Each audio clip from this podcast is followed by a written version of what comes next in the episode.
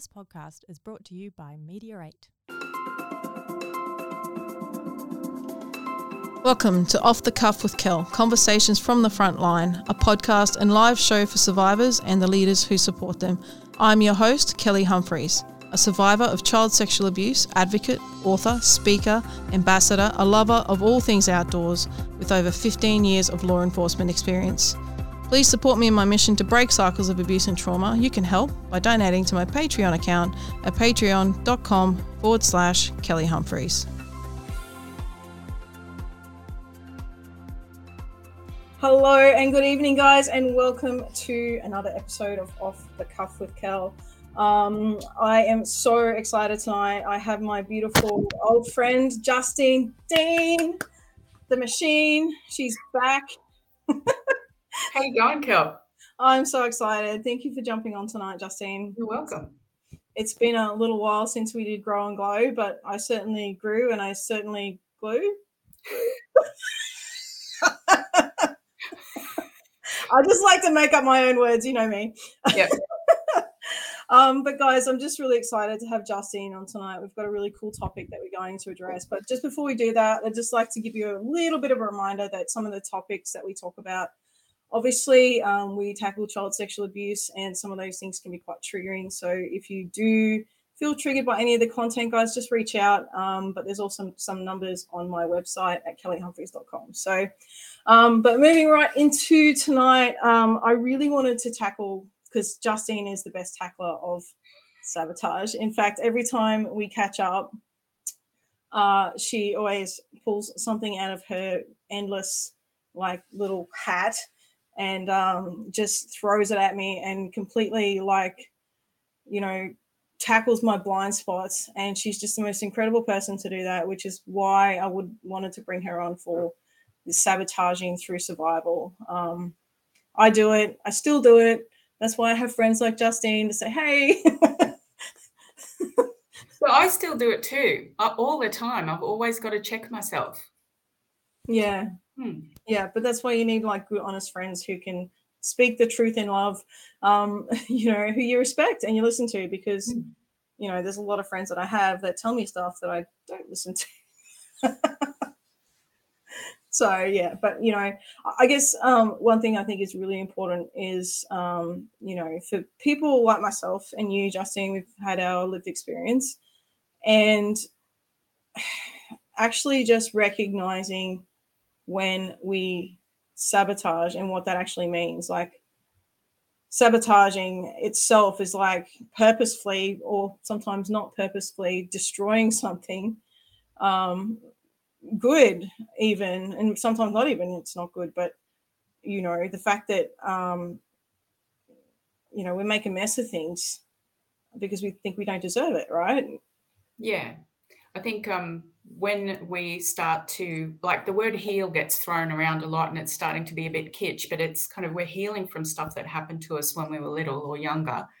Um, when we start when things start to feel good because we're only used to chaos or we're only used to fear or we're only used to being treated badly or, or a certain way um, being safe doesn't feel good. It doesn't feel right. So we will actually create a situation where we stuff it up and we and that's what sabotaging is Yeah, yeah. And I think like we, we had a bit of a chat earlier today, uh, Justine and I, about um, just a couple of things we might cover off because guys, it is off the cuff. We we don't have a script or anything like that, but I do like to know a little bit about what we might be talking about, so I don't sound like an idiot. Um, but you know, there's there's theory by uh, Dan Siegel actually, which um, is is a theory of chaos and rigidity, right? So um, when people are dealing with trauma, they either exist in one of the two spaces of chaos or rigidity. Chaos being like the world is crazy, everything around is crazy, there's always drama. Um, you know, you, you see these people all the time that have relationships and sabotage them. Um, they're onto a new partner already. You know, it's, there's always so much stuff going on, and you're just like, oh my God, right? And then vice versa, you've got the people that completely withdraw. They're very um, isolated. They don't talk to a lot of people, and very rarely does a survivor sit in the middle in the in the space of integration like we often um, like our brains justine uh, you talk about chemical cocktails all the time you know always trying to get this this homeostasis like this balance right but often survivors who haven't done the work will ping pong between like this rigid space of completely withdrawing and not being okay to being in chaos um, but very rarely in the middle and like we all crave that safe space. But as you just said, when we find it, we often we don't know how to be in that safe space. Yes, yeah. So we, we don't. It's it's an identity piece. We don't know how to be at peace. We don't know what safe feels like. So what's unfamiliar to us. So when we are in a safe situation or something good is happening, um, we're actually more on high alert because we're used to in the past, if things were quiet and peaceful and safe, that meant we were literally on the precipice of an absolute shitstorm.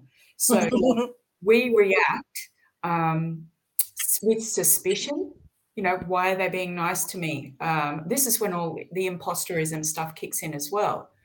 You know, if you're walking through your your life um, with the lens of I'm not good enough, I'm not lovable, you know, a few more sets of lenses. Hang on. Um, when you so as a survivor, you're walking through life with a dozen of those pairs of glasses on. You're looking through all these lenses of bad stuff that's reflected about you. So you can't not choose things to go pear-shaped.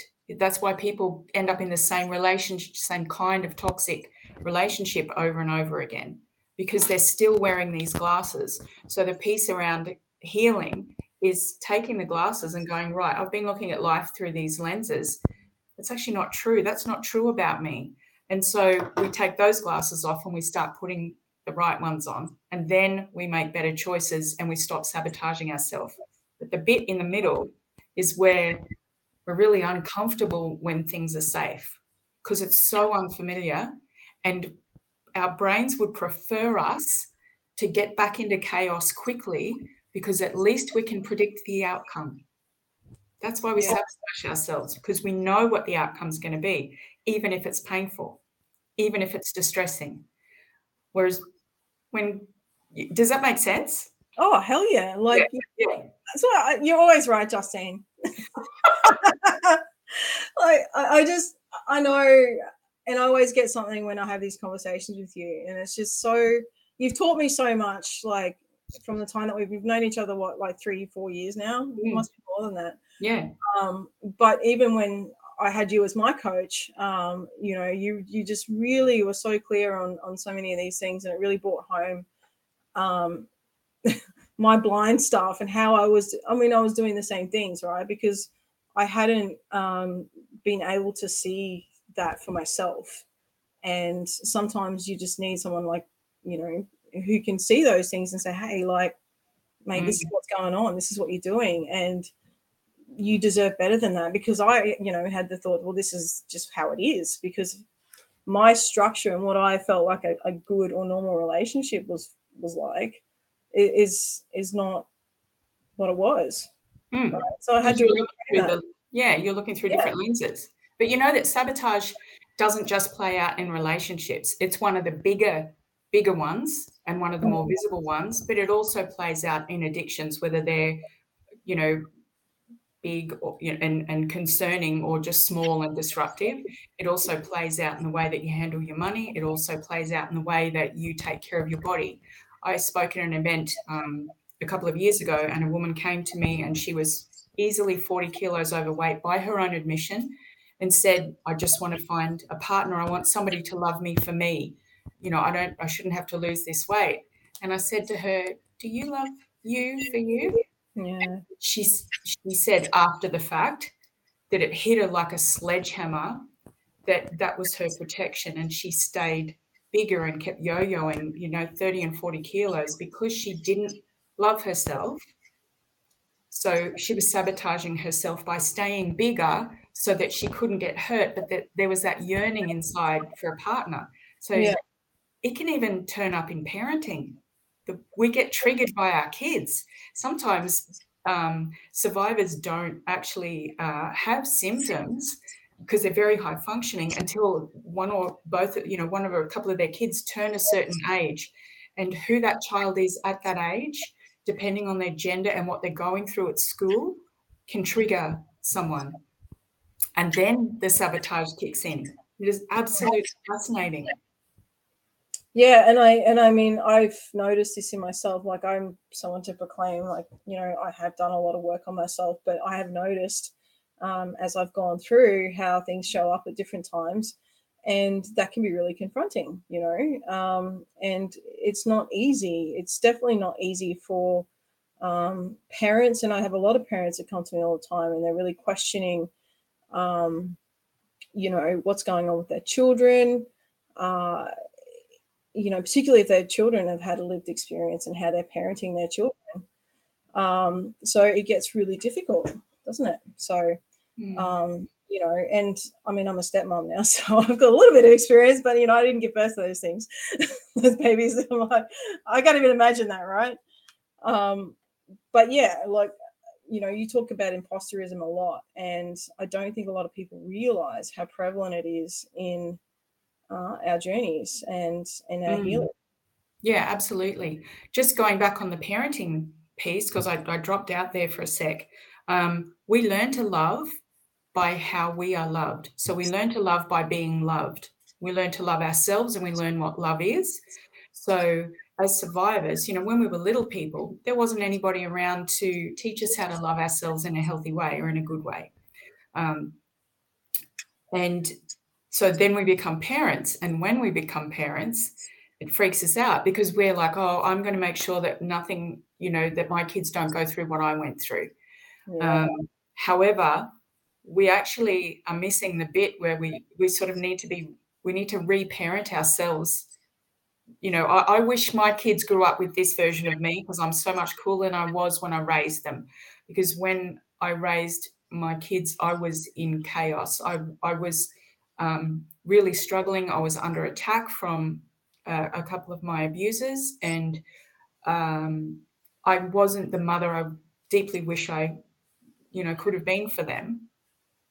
But I didn't know how. Like I didn't love myself, and I was just doing what I, you know, like we fumble through parenthood and we beat ourselves up so much about it um, but the more work I did, the better parent I became. It just ended up being way on the tail end of, but I still don't ever think it's too late. You know, kids are pretty forgiving. Uh, yeah. It's about us forgiving ourselves more than anything else as well. Yeah, and I think um, you you would have heard my mum and I have our mm-hmm. uh, big conversation. It was beautiful. Oh, I just, you know, I I, I don't know. Um, I can never imagine how hard it would have been for my mother to yeah. have to go through that situation um, as as she did. But later and now having the conversation, there's so much um, healing to be done just in being mm. able to have this brave conversation about what actually happened and you know um, the things that we thought about each other and that we were trying to protect each other. And meanwhile, we're protecting each other by being silent. Like that doesn't work, right? Well, um, we make assumptions. We yeah, make right. so put assumptions and perception in there. Mm. You know, I can't talk to them about it because they'll get upset. So I'm not going to say anything. But the other person, it, it doesn't matter what your intention is, it's how it's received on the other end. So silence can actually be rejection, be received as rejection or criticism or judgment. And it's not until you have the conversations that you can open up, you know, quite often some really beautiful stuff. Yeah. And that's what, like, that conversation was the first time we had it. So, you know, oh, that was amazing to witness. That's one that I'd highly recommend everybody goes back and watches. It's just beautiful. Yeah, like the conversation that we should have had like 30 years ago. but you can't shut on yourself. You know, it's oh, like when we get to, like I was talking about regrets, okay, we regret the way, so sort of when you get to the stage where you're at when you're starting to heal, is that we start to have regrets about, I should have done this, I should have done that, I should have had that conversation, I should have you know, it's like we're sitting at the top of the should tree. We've fallen out of it and hit every branch on the way down and landed in a pile of should, right? And that stinks being in that situation. Um, so it's about going, okay, well, I, I, I didn't. You know, I'm not going to beat myself up about it because survivors are really good at beating themselves up. Yeah, and they're good at staying stuck, like Yeah. in the same pattern. So I really love your chemical cocktail analogy that you've used. So I'd love you to explain that again for our listeners because it's just so powerful in understanding mm. how we often feel things, even when there's no stimulus to feel it. So Yeah. I'd, I'd love you to explain that. So our memories are actually recorded as chemical, I call them cocktails. And so we think in pictures. You can't feel something unless you've had a thought that creates a picture. And the thought in your brain, um, I'll use an example like smell memory. So when you smell a certain smell, and it might be like my grandfather's tobacco, I smell his that I smell all it was was tobacco, right? And it was a common one. But and and there was no threat around me but the smell triggered the chemical memory and so the very same chemical cocktail that gets spat out by your brain in the moment of an event um, that's unpleasant is recalled in an instant because it's attached to the smell. Um, and then i had this massive panic attack and breakdown. So you know when you're healed down the track once you've done the work and you either somebody's name comes up or you smell something or um, you know you feel a certain texture and you don't have that reaction it means that you've broken that chemical connection to the memory Yeah. Yeah. And and I think that's what's really important because um and I know we've had conversations like this before because moving moving through this sabotaging behaviors either because what happens is there becomes this point and I spoke about probably on almost every podcast, right? Um, even with Michelle uh, last week, um, when we get to that point um, of being able to move through it, there's something that happens, and there's that chemical process where there's this unleashing and i call it my shame wash or whatever. It's like oh my god what is that? Like what is this thing i'm feeling? My palms will get sweaty my heart starts to race and then i've got a choice right? I can either move through it or i can go oh my god it's too hard and just shut down and i actually just flip myself back over into that same cycle again and i actually don't move through it. So i don't grow i don't heal i just you know put a lid on the top of the coke bottle and let it kind of like build up and nothing changes, right? And nothing happens if nothing happens. So, you know, we've got that choice at that moment to do something to move through our healing. And something different that's that's that's right. why yeah so there's that sabotage thing Yes. we will feel the feeling so we'll we'll see somebody will talk about the person or we'll hear a phrase that our um, the perpetrator used to say or we'll have that memory right? And uh, what we do when we're little people is that we adopt um, coping mechanisms or strategies to cope at the time. And that um, so we actually flip back into that. And in that moment where you feel that holy shit moment and this is bad and i'm triggered you can either go back to those coping strategies which for some might be eating smoking drinking sleeping running freezing all of the things right? Or you can make that decision which is what you just just described. The reason that we tend to go back to what we know is what i said earlier it's safer because we're afraid. We're just so full of fear. We nobody's shown us how to do that. Nobody's shown us how to sit with it because you can't uncover what it is you're running from completely until you stop using the coping mechanism that you've used all along so Mm. when you're tempted to eat just put the food down and sit with it but sitting with it on your own is really scary and that's why it's awesome to share it with someone who's skilled to support you and then show you how to be a different version of yourself because this is about changing your whole identity um, and that's that's quite a big umbrella but it is it's about changing who you're being for yourself and who you've had to be in order to survive up until now Yeah, and and I totally get that because I- think often um, making the decision to change what has because you've got to recognize that it's a pattern first, right? Mm, mm. And oftentimes we can't do that for ourselves. It takes having a Justine or um, you know, somebody in your life who can say, "Hey, why do you always do this when this happens?" Yeah. Did you know that you do that? Mm. You know, would you like we're not aware. that's right and we don't realize and I, I say this a lot too is like the things that served us as children right which which get got us through like Mm. I, i'm the world's best disassociator right like not not by any fault of my own. Like i i didn't plan to be able to fly outside of my body like with superhuman powers. I mean it's so great because like i can wear my undies on the outside and it's fantastic.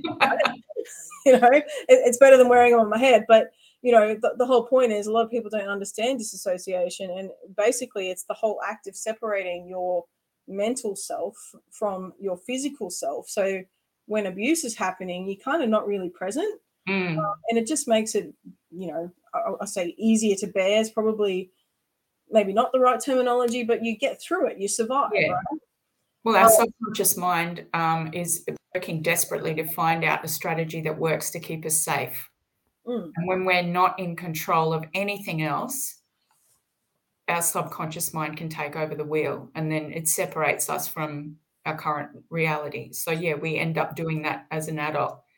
Yeah, Mm. and, and we don't know that. And like, I, I I get really upset. Actually, I'm really emotional sometimes about this, and it's hard because I don't realize I'm checking out. Right, I, I don't realize like if I'm tired that I sort of just slip out of my my mind and I'm you know not really present. You could be having the best conversation in the world with me, and I'm like, oh yeah, no worries. I And you're really not there. Yeah. I'm not there. and Hello, you know, um, and and it takes someone going, hey, like Kel, like, did you hear what I said? I'm like, yeah, I had everything. Can you say, you know, like, but it's it's not by any fault of our own. And I think oftentimes, you know, when we see these patterns of behavior, they're not necessarily right, but they served us at a time, you know, and but then what we do is we see it we don't know how to fix it, we don't know how to change it, and we beat ourselves up for that thing um, before we've given ourselves the chance to find a new behavior or um, get the healing or be able to do the work in that space to change the cycle, right? Um, and I, I, I shared in a recent one of the recent I can't remember, but I talked about our pathways like old creek beds.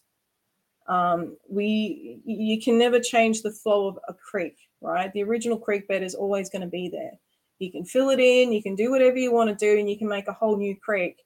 But when it floods, so when we get like massive amounts of stress, we are always going to default back to the original pathway. However, if we've really worked hard on these other, you know, pathways, we have a much more, uh, let's say, a greater chance uh, of being able to go quickly intervening with the behavior and going, okay, cool. I know what I have to do here. I've got the strategies and I can I can change this really quickly. And so you're not getting stuck back in this um, process that didn't serve you anymore or doesn't serve Mm. you anymore. Hmm. You know how you were saying um, if we really work hard, one thing, I'm, and, and this is just my truth and my experience with the clients I've worked with over time, um, is that Habit forming. That's what I Yeah. no, no, no. The, the perception is that um, people believe that healing is hard uh, or doing the work is hard because what happened to them was really hard, right?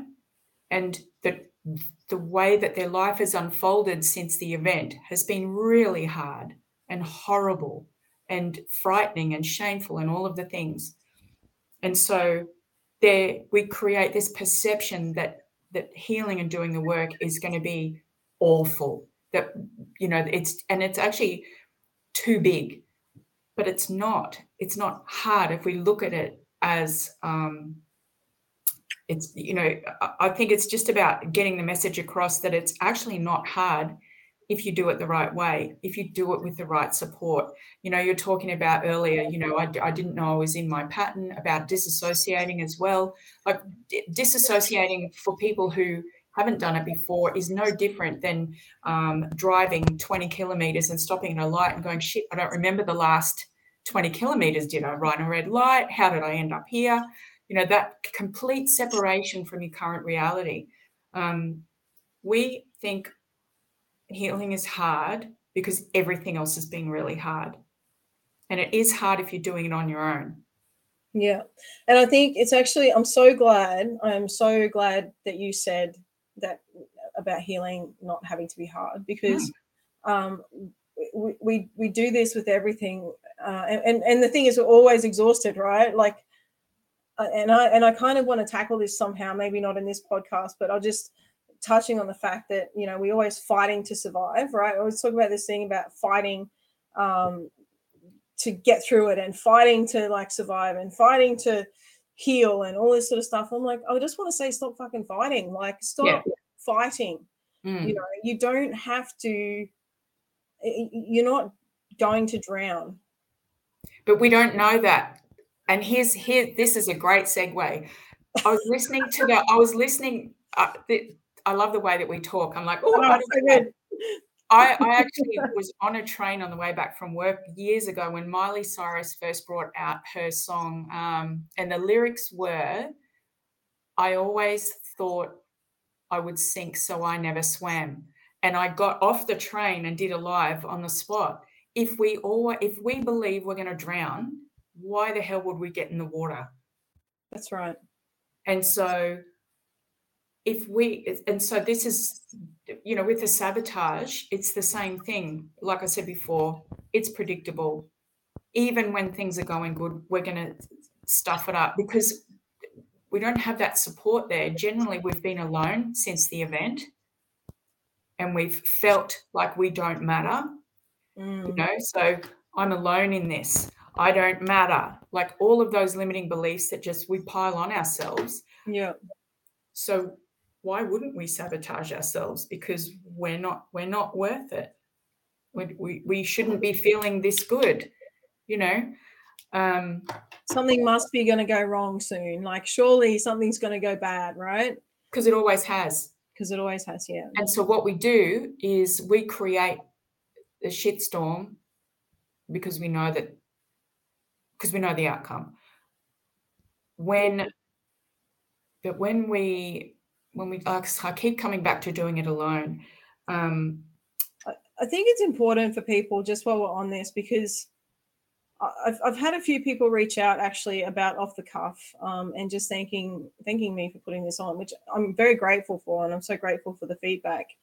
But one thing that's coming through is I just have been feeling so alone, and I, I just while we're touching on it, just I just want to like statistically, and I and I don't want to undermine anybody's experience by saying this, it's it's about one in three women and one in five men who have been or had a childhood sexual experience um, before the age of 15 and mm. i just i just want to say even though you may not have ever shared your story you're certainly not alone mm. um, and I and i just really want the listeners out there to understand that there is a way forward and you know, we have these brutally honest, truthful conversations um, in the hopes that you can find yourself in the conversation and recognize you don't have to do this by yourself. And mm-hmm. most of the time, we choose we choose to do it by ourselves because that's the way we've always known and that's the way we have survived it's the way we know how to trust because we can trust ourselves, right? We, we know ourselves and we know our behavior. But when we uh, put our faith in somebody else, um, and often we will choose to put our faith in somebody who will let us down. Um, again, in a it's sabotaging behavior. We don't mean to do it, but we don't believe anybody's going to be there for us because that's traditionally how it's played out in our life, right? So yeah, go ahead. Yeah, the other piece is that um, as that this is where imposterism ties right in. If we don't believe that we are worthy of good support, we will choose someone subconsciously who will let us down.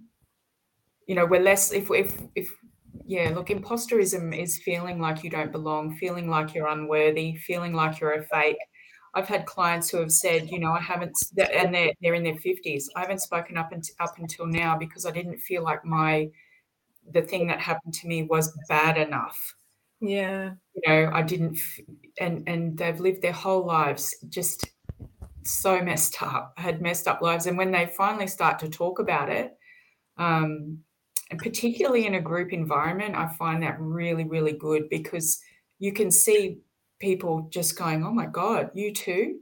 And oh wow, that's how I felt. And sharing in a group environment is really um, incredibly beneficial. And I think people get better results that way because if somebody's asking a question or sharing their story just one on one, yeah, it can be really valuable in the moment. But if other people are there and listening in a forum environment and you're asking a question or you're listening to somebody else's question being answered, the gift in that is that many people benefit from that.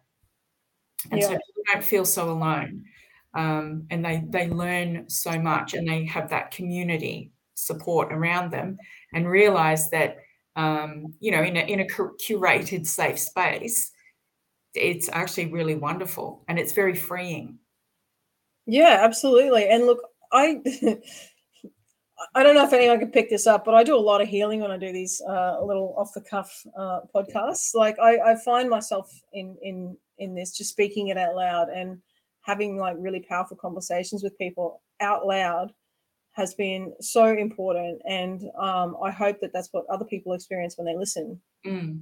to these conversations because um, you know and that's why we have a question and answer at the end so if you do have questions on that note like make sure you're dropping them into the feed wherever you are um, whatever platform you're listening from um, because we'll we'll tackle some of those questions at the end so don't be ashamed um, you know write in whatever you want to here, Justine and I will um, be happy to answer any questions mm. that you have. Absolutely. Um, yeah, but you know, like uh, I, this imposterism. I think Justine, I'll have to get you back um, to just talk about imposterism because even uh, as before I started uh, off the cuff, and we're on episode. This is episode number six. Um, I was so scared having do, coming back and doing this again, and I, I couldn't work I couldn't work it out uh, exactly what that was about, but I, I, was shaking. I was so nervous. Um, and I, and I was like literally finished and I had a like little cry. I was like, oh my God, Humphries, what is wrong with you? Like, you can do this. And, you know, I definitely struggled with um, this whole imposterism thing and not being good enough. And um, why should, you know, why me? And, but I know this is my calling, right? I know mm-hmm. this is what I was born to do, and this is my my legacy that I'm leaving. So I'm I don't want to be letting myself down here, and I don't want to be letting anybody else down. So, um, you know, I continue to show up, but I, it, it took me a while um, to get myself back to that place and realize that you know what I, I do have this and I can back myself. Because yeah. look it's it's like driving with the handbrake on sometimes. That's what i, I think self-sabotage is. You know you're in a really nice schmick car. Yeah you're not in a lemon you're in a good car. And uh and you just put the handbrake on every now and then. Like it's an ongoing thing. Um but moving forward you know forward is forward and learning about yourself and why your brain works the way that it does, why the way that you behave that you do, why you sabotage yourself, um, learning all of that stuff and just being um, curious and being gentle with yourself. I love that. Is really important. And, you know, we all we all stick the handbrake on from time to time, you know, and even when you've done a lot of work on yourself, something can happen and pull the rug out from underneath you, something completely unexpected. But I promise you, growing and learning and opening up and being vulnerable and looking for the right group of people to hang out with and share with is so much it just makes you feel so much lighter and so much better mm. uh, than not doing the work and staying afraid like it's that first couple of steps where you're like shit shit shit because you, the only evidence you have in the past is having possibly reached out and had someone not believe you or reached out and had the wrong person give you advice based on their perception you know like it's so it makes perfect sense that we're scared to start doing this stuff and scared yeah. to start talking to people because of our the evidence that we have in the past yeah I, I think if I could just add something in there, Justine, Yeah. I had a random thought, and you know, I might struggle to put this together. oh, you love my popcorn brain, people. Um, but I'm just thinking, you know, a lot of times when we're having these conversations, like uh, this is my lived experience, was, and unfortunately, I didn't feel safe to talk to anybody because um, obviously my, my sexual abuser was my uncle, and I was only, you know, eight, nine years old. Um, I would actually ask him, right? Because it, you, you've you've got the the restoration of this good, perfect, wonderful, caring uncle, but he's still a bad person, right? He's still doing this shit stuff to you. Yeah. But you want to to you kind of trying to test um, how far you can push things or, or what you can say. And I would often ask him, I'm like, I'm pretty sure that this isn't okay. Like, you know, um, I, I, don't think God would like this because, you know, I, I wasn't a Christian so much as I did believe, but I wasn't really sure what that was either. But I, I kind of knew in myself, I was like, this isn't right. And I'd say, I don't think this is right. And he's like, well, don't you think God would want us to love each other? Right. So he'd like shut that down and he'd like manipulate and completely, Yeah.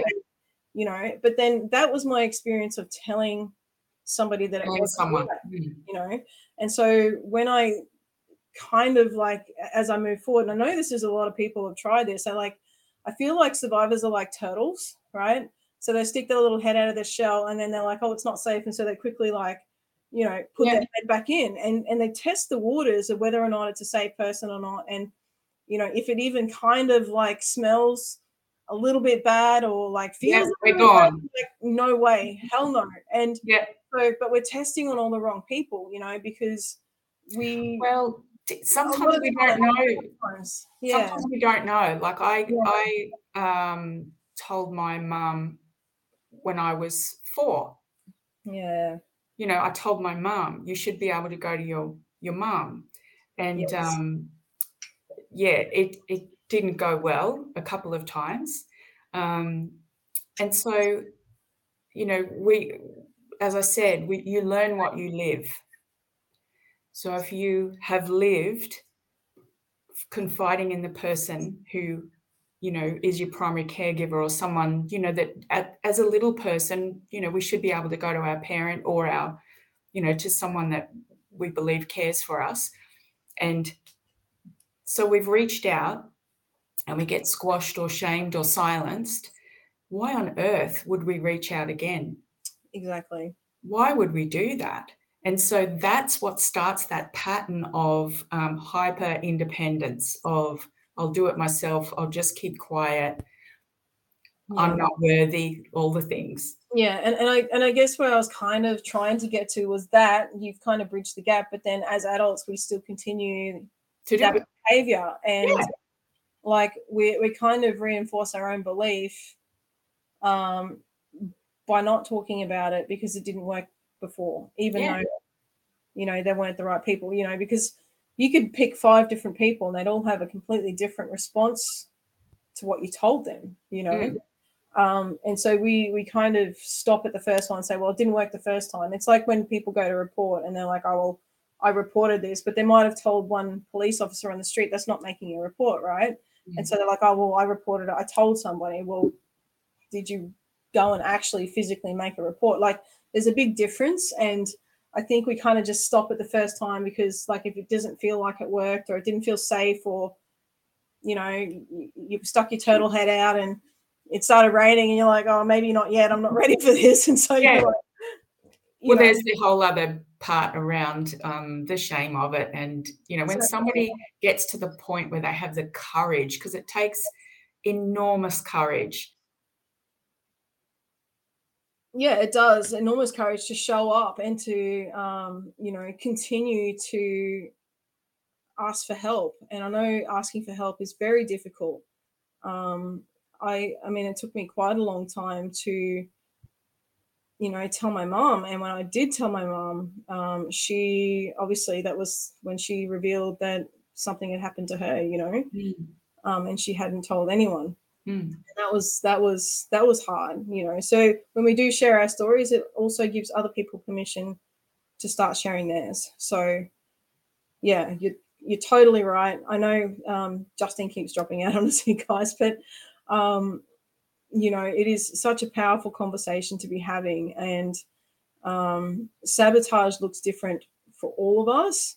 We all do it, um, especially when I think um, we're getting to that place where it looks like we're going to be really successful, or we're finally getting to that place like, oh my God, yes, I've got this. You know, like I'm really worried at the moment because I've taken leave and I'm all of a sudden about to start all these really cool things. And um, you can obviously see me showing up more, but every day I'm second guessing myself, going, oh my God, can I do this? Can I, you know, and that's why I've got people like Justine in my network and, um, you know, pulling on the strength of, of the friends and the people who are part of this community that continue to show up and support. So, for those of you who are um, listening and and part of the show, and um, you know, continue to drop your questions in and your emails and letters and everything, I, I really appreciate you guys. I, I, couldn't do it if I didn't get the feedback. Um, you know, it's it's hard to speak to an audience of nobody, so um, you know, it, it, does matter, and I do appreciate um, you guys tuning in and, and being part of it. I think the other important thing is um, I would encourage people to ask questions. And Absolutely. there's no question that's too big or small because inside of us answering somebody's question, other listeners will get so much value. You might um, inspire someone to report or, um, in, you know, you, what they hear as an answer to your question might make them feel less alone. It might make them, you know, have more courage around um, seeking support you just never know the gift that you are um, to other people exactly exactly mm. um, which and you know we've talked a lot tonight um, well particularly you justine about doing group work and the power mm. of you know having these conversations so i think it's a really timely moment to announce um, that we uh, well kelly humphries uh, is running a 12 week course justine um, the amazing Justine Dean is going to co facilitate. She's going to come along and help mm. run a 12 week uh, course for survivors, um, which it's not finished yet, but I just wanted to plant the seed with you guys and let you know that it's coming. Mm. I know I've been talking a little bit about it very briefly in some of my posts, but when I went down the coast, uh, and you would have seen some of my beautiful pictures from the south coast, New South Wales, I got to hang out with Justine and her beautiful husband and her puppy dog. And we, well, basically, I got hammered on how I was self sabotaging. Um, and I got the full Justine Dean machine like treatment. Um, but I tell you what, the woman uh, refuses to let you wilt um, and strips you bare and forces you to grow up and put your big girl undies on or big boy panties, whatever that doesn't sound right. Um, but it's very exciting. So um, the plan is eventually there'll be women's course. Then I'm going to replicate it for men mm-hmm. uh, with some tailored things for men specifically, um, partnering with some male survivors, and we're going to roll it out for different parts of the community. So there's lots to happen. It's very exciting. Um, it won't be just Justine. I will be partnering with two other amazing coaches um, one's uh, Dr. Sher, psychologist, and um, we just got to confirm with the lovely Mary. Um, so she does a breath work and facilitation of um, meditation and those types of things, which I'm terrible at. So I'll be very excited. Um, but we're going to do its full comprehensive course, which will give you all the tools that you need um, and I know it works. And the reason I know it works is because I did it myself and I'm the most cynical bugger there is. It works for me. I know that there will be transformation for you as well. Yeah, I think the um, what I found when I went through and looked at the framework that you've put together for this group course, I thought, shit, if that was around when I was in my mid 20s or even early 30s, it would have saved me so much uh, so much rubbish over the years. You know, I would be, I still love who I am now, but it would have been so supportive of me. Like when I read your framework, I just got so excited. Yeah. Justine, I don't pick junk.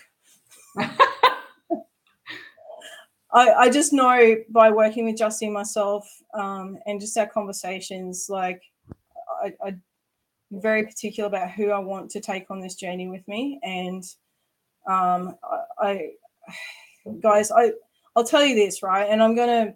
Justine's challenged me she challenged me, and I have a video blog of my entire journey, and she's challenged me to put them on YouTube. Now I listened to my own video blog, and I had myself in tears because I I have gone through so many journeys and so many lifetimes since I I did this, and I'm kind of really mad at myself. And I feel free to give me an uppercut. That's fine.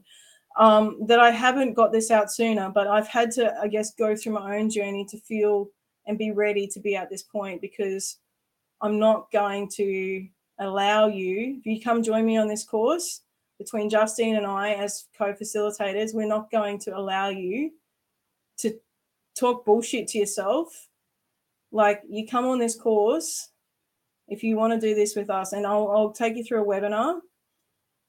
You come on this course, we will tell you the truth. Yes, the truth hurts but be the truth in love from a lived experience, two different experiences, two different women, two different, slightly different generations. Um, Boy. but I just know because when I finished this course, guys, like it was like I'd taken a mountain of back rocks off my back, and I and I was like, I don't want to say too much, but you know, dancing like in the rain, I was crying, I was laughing, and it was just the most epic release I've ever experienced in my life. Mm. And I will just stay tuned. If you're not in the women's support group, join the women's support group because I'll be doing a one time offer um, for the people in that group only mm. for the hmm. first course. Right. So jump in the women's unscathed beauty support group um, because you guys will be our uh, ambassadors, our, our um, first people to go through. Um, so in a couple of weeks, I'm hoping to have it ready in a couple of weeks. So please, please jump on board. Um, I did you want to say something, Just? Yeah, I did. I did. You know, just hmm. listening to you talk about how, um, like how I call you, I call you out on stuff, and how I don't let you um, bullshit yourself. Well, I love it because you don't like let me get away with anything. it's the only way that you grow when you've got people in your uh, network who um, who you trust, who are in the arena with you, doing the work. Yeah. Who, yeah, can totally call you out on it, right? But being called out, like it's not a threatening thing. I think some right. people, some right. people think, oh God, you know, so basically, the people who love and care about us and know about what's going on with us throughout our life often will not ask the hard questions and will not, um, they will allow us to sell ourselves our own bullshit story because they're afraid of hurting us and they, or they may not be skilled, they might not know how to handle our reactions. Um, but if, if we are, if we stay comfortable and we're not pushed to look at things differently and we're not asked questions that sort of inside of our own answers make us squirm and realize stuff, then we can't sort of have the breakthroughs.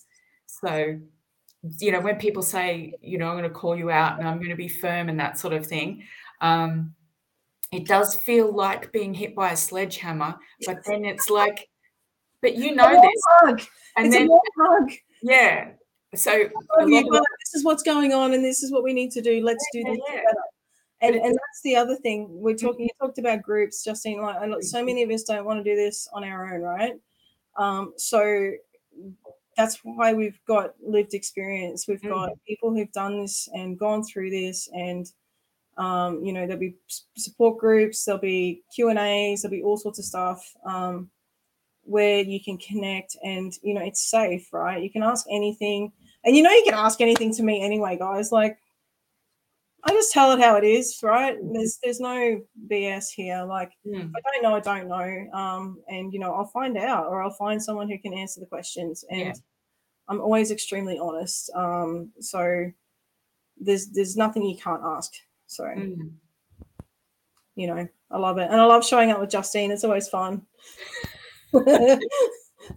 you know, I had someone say to me, they watched one of our other podcasts on Grow and Glow, and they said, How oh. can you smile through this? And how can you smile through such difficult conversations? And I said, You know what? Because we know what's on the other side of it. Yeah.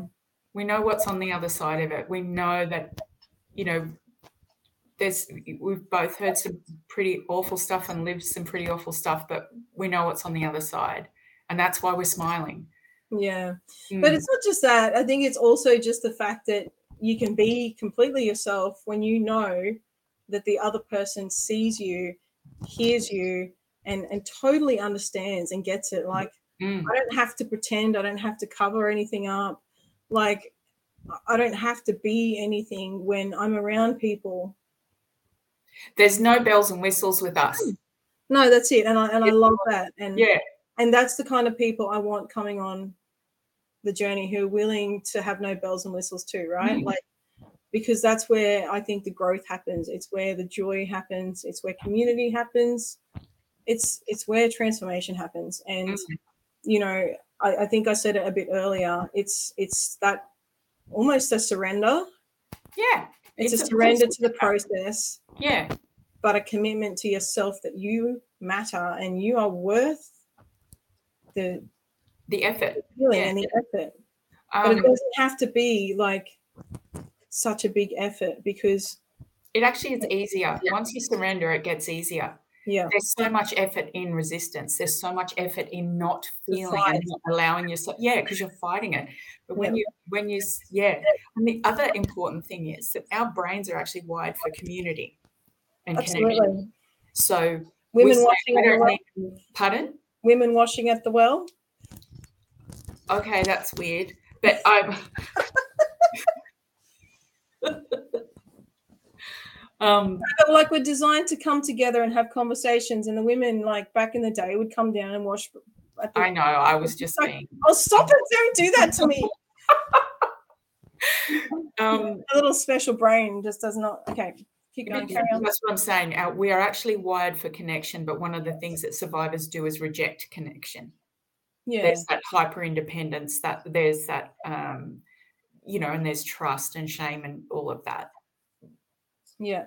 But, so, but, but that's that being seen. Hey, like yeah, yeah. that vulnerability and being seen, and that's yeah. where power is. It's so beautiful, and it's so powerful when you are with other people who just get it right. Oh, do you know? I um, I've done some group work where I've ended up ugly crying, and I actually think I do it better than anybody else.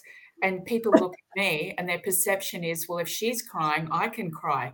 Next minute, everybody's like a whole box of tissues is gone but the release inside of that and being able to cry together in empathy and understanding is like I'll use the word powerful a million times is phenomenal.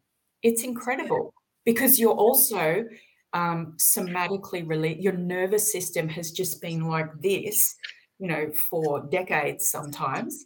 Um, having that full body release because we store trauma in our nervous system, you know, um, is also really a big effing relief. Yeah, it is absolutely. hey, I think I've already dropped it a few times. I try oh, okay. not to, guys. It's just look, I'll get out of it, and I really apologize in advance if I offend you with my oh. off the cuffness. Um, but yeah, look, just just quickly, guys. Like, um, I I plan to get one pancake right first, so we get the women's course done first, and then I would like to replicate this for men, mm-hmm. teenagers, um, the Indigenous community, and for the LGBTI community. So mm-hmm. That's my that's my intention. Don't hold me too closely to that until I get the first pancake done. Um, but then I, I do intend to roll this very same course out uh, five in five different um, target areas. So, um, and the first course I'm hoping um, to get going within the next six weeks. So that's that's hopefully going to happen very soon. So um, I've, I've just learned some new technology, so I'm hoping to get it done even a little bit quicker. But I won't drop that in too much yet. Don't hold me to account. Um, but yeah, so there's just a couple of questions, Justine. Um, your chemical cocktails come up again um, and knowing when you've healed that it's no longer that you're no longer being triggered but is there a way to get through that chemical cocktail um, yeah um, one of the most effective um, things that or one of the modalities that i use is timeline therapy um, and nlp processes. So we're talking to the subconscious mind um, and that is a one-on-one process that you work through with someone. And the results that's why i became an nlp practitioner because about five years ago, um, I'd gotten to the stage where I'd tried, you know, a new modality, which was that one, and I had such powerful results. It literally disconnected the the synapse between the event and my reaction, and it just cuts it. And so the chemical cocktail didn't get spat out anymore, and I stopped having that reaction. So I actually went straight from that coaching program and went and became an NLP practitioner, master practitioner. And um, that is one of the most effective. They use it for people with severe PTSD. Um, and I've found that one of the most effective methods. There are other methods, that's the most effective. And it's phenomenal. I had someone message me and say, I have just seen my dad across the road normally and and and he said to me i've just seen my dad across the road normally i would be, start trembling and and vomit and cry and he said i just looked and went oh that's him and then kept walking and he said that the the impact of that on his life moving forward was absolutely incredible so that's the feeling different is you you see the trigger you feel nothing it's actually broken the connection between the chemical response and what should normally happen. That's really powerful. It is I incredible. I hope you can bring some of that onto the course for us. yeah. Um, cool. And and is that the same way? So there's just one more question there um, about short circuiting sabotage. So when you know and you're aware of it, uh, what some of the techniques are that you can do yourself well, when you know when you know what you're doing, you just stop in the moment. Like, am I reaching for food, or let's use food for example. It's like you know, if you're an emotional eater, um, and you find yourself diving into a bag of chips, it's like, hang on a minute, why am I doing that? What has happened? So ask yourself, what's happened to make me feel like this? What is the truth about this? What else could be true? What else? What else? Until you sort of because you're saying to your your subconscious mind is immediately gone right i'm going to play all of the old things i'm not safe i'm not worthy i'm not all of the things so i'm going to jump back into that sabotage so it's about stopping yourself. There's so much power in the pause. Stop. What's happening that's making me go off like a frog in a sock? What's the truth about this? What's really the truth? Because sometimes when we're little and something happens, we make a decision about what that means. We've got the emotional maturity of a carrot and we have made a decision about ourselves, right? I should have been a comedian, but think about it. You've got a four year old little girl, something happens, and she's gone, okay, this is what it means, and it means that, that, that, and that. And then we whack all our glasses on, and then we go about the rest of our life. That's so carrots. And the carrots. Yeah.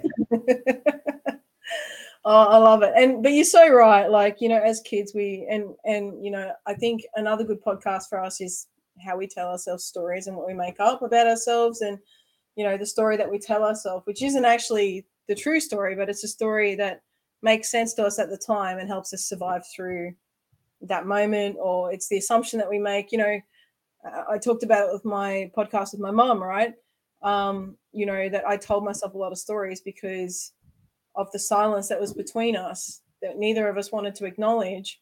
Meanwhile, we're just protecting each other, but we're too scared to talk about it. But the stories that I told myself was maybe she didn't want to talk to me about it, and maybe she didn't care. And of course, my mom cared, but like it made much more sense to me to tell myself a story about it. Hmm.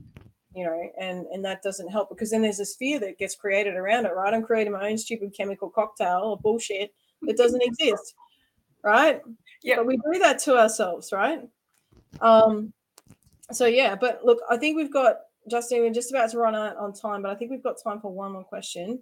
Um, but what would be the first steps to tell your story? Like, how do you find the people, the courage to actually take those first steps towards actual healing? When you found the right group, and I'm, yeah, when you found the right group, you just tell your story. You yeah. just, you know, you could write it down first, but sometimes when you do that on your own, that can be too overwhelming. If it feels like it's too overwhelming to put pen to paper, find the right group, find the right person. Because sometimes, as I said before, we'll share with the wrong people and it ends up going pear shaped. If you're in this group and you're listening here, jump into Kelly's group and start to tell your story and listen to other people's stories and take your time and be really gentle with yourself. Yeah. And look, hey, there's a live podcast that runs every second week called Off the Cuff with Kel. Yeah. Drivers get to share their stories. So if it's something that you really um, and it's it is yeah, and it's about just staying in the conversation. Just stay there. Just get into that space with these people and just stay there. And just you can do it. Just breathe and just stay there, and then you'll eventually start to unfold and unfold and unfold because you're safe. Yeah. I think one thing we do is we just make it so big in our head, right? And we, we've talked about this throughout tonight's podcast is like we just have this idea of what it looks like, but actually it's it's not. We just we just create this big like mountain for ourselves to cross when it doesn't have to be like that. Mm, You know, and I think we set ourselves up like like that our entire life mm. and um, we get to the end of it and go, "Fuck! I didn't have to fight that hard. I didn't have to." Like I, I made it about the wrestle, and I'm, you know, we talk about making it about the journey. Well, it doesn't have to be.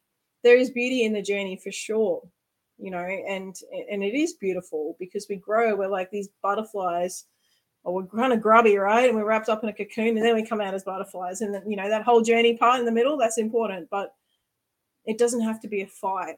Mm. I, I don't think the butterfly comes out quite as well if it's had to fight to come out. It's an actual process. So, you know, be kind to yourself and be gentle to yourself, guys. Like, you know, it doesn't have to be tough. Um, you know, try not to make a battle for yourself and, make it any harder than it has to be because it's already bloody hard enough, right? All right, guys. Um, well, I don't want to go, Justine, because I absolutely love chatting with you. Um, but, yeah, but we are at time. But I do know uh, Justine's not going anywhere. Um, she will be back, and we will have more conversations. Thank you for joining us, um, guys. If you like the content, I really would value your support. If you could please um, consider heading to my Patreon uh, page where you can subscribe to Off the Cuff with Kel. Um, I will be doing exclusive interviews. Justine and I had a chat today earlier, so there's some extra content there for you. I'll be uploading. Um, but your subscription helps me to pay my website, uh, guys, to upload all this content to my website. Um, it just kind of helps this show to run. So if you value the content, please jump on board. Um, thank you again for supporting. Thank you for your questions and your feedback. It really does make the world of difference. Um, and I look forward to seeing you guys again in two weeks' time. Thanks, guys. Thank you so much for being part of Off the Cuff with Kel. Breaking cycles of abuse and trauma is not something that can be done alone and requires all of us working together. Your support makes a huge difference. If you've found the content of this podcast valuable, you can support my work through my Patreon account at patreon.com forward slash Kelly Humphries. You can also find me on all major social media platforms. Through my website, kellyhumphries.com, you can contact me for speaking and workshops as well as purchase my first book, Unscathed Beauty. If you found any of the content today distressing, please reach out to appropriate support agencies in your country. For emergencies, contact your local law enforcement agency.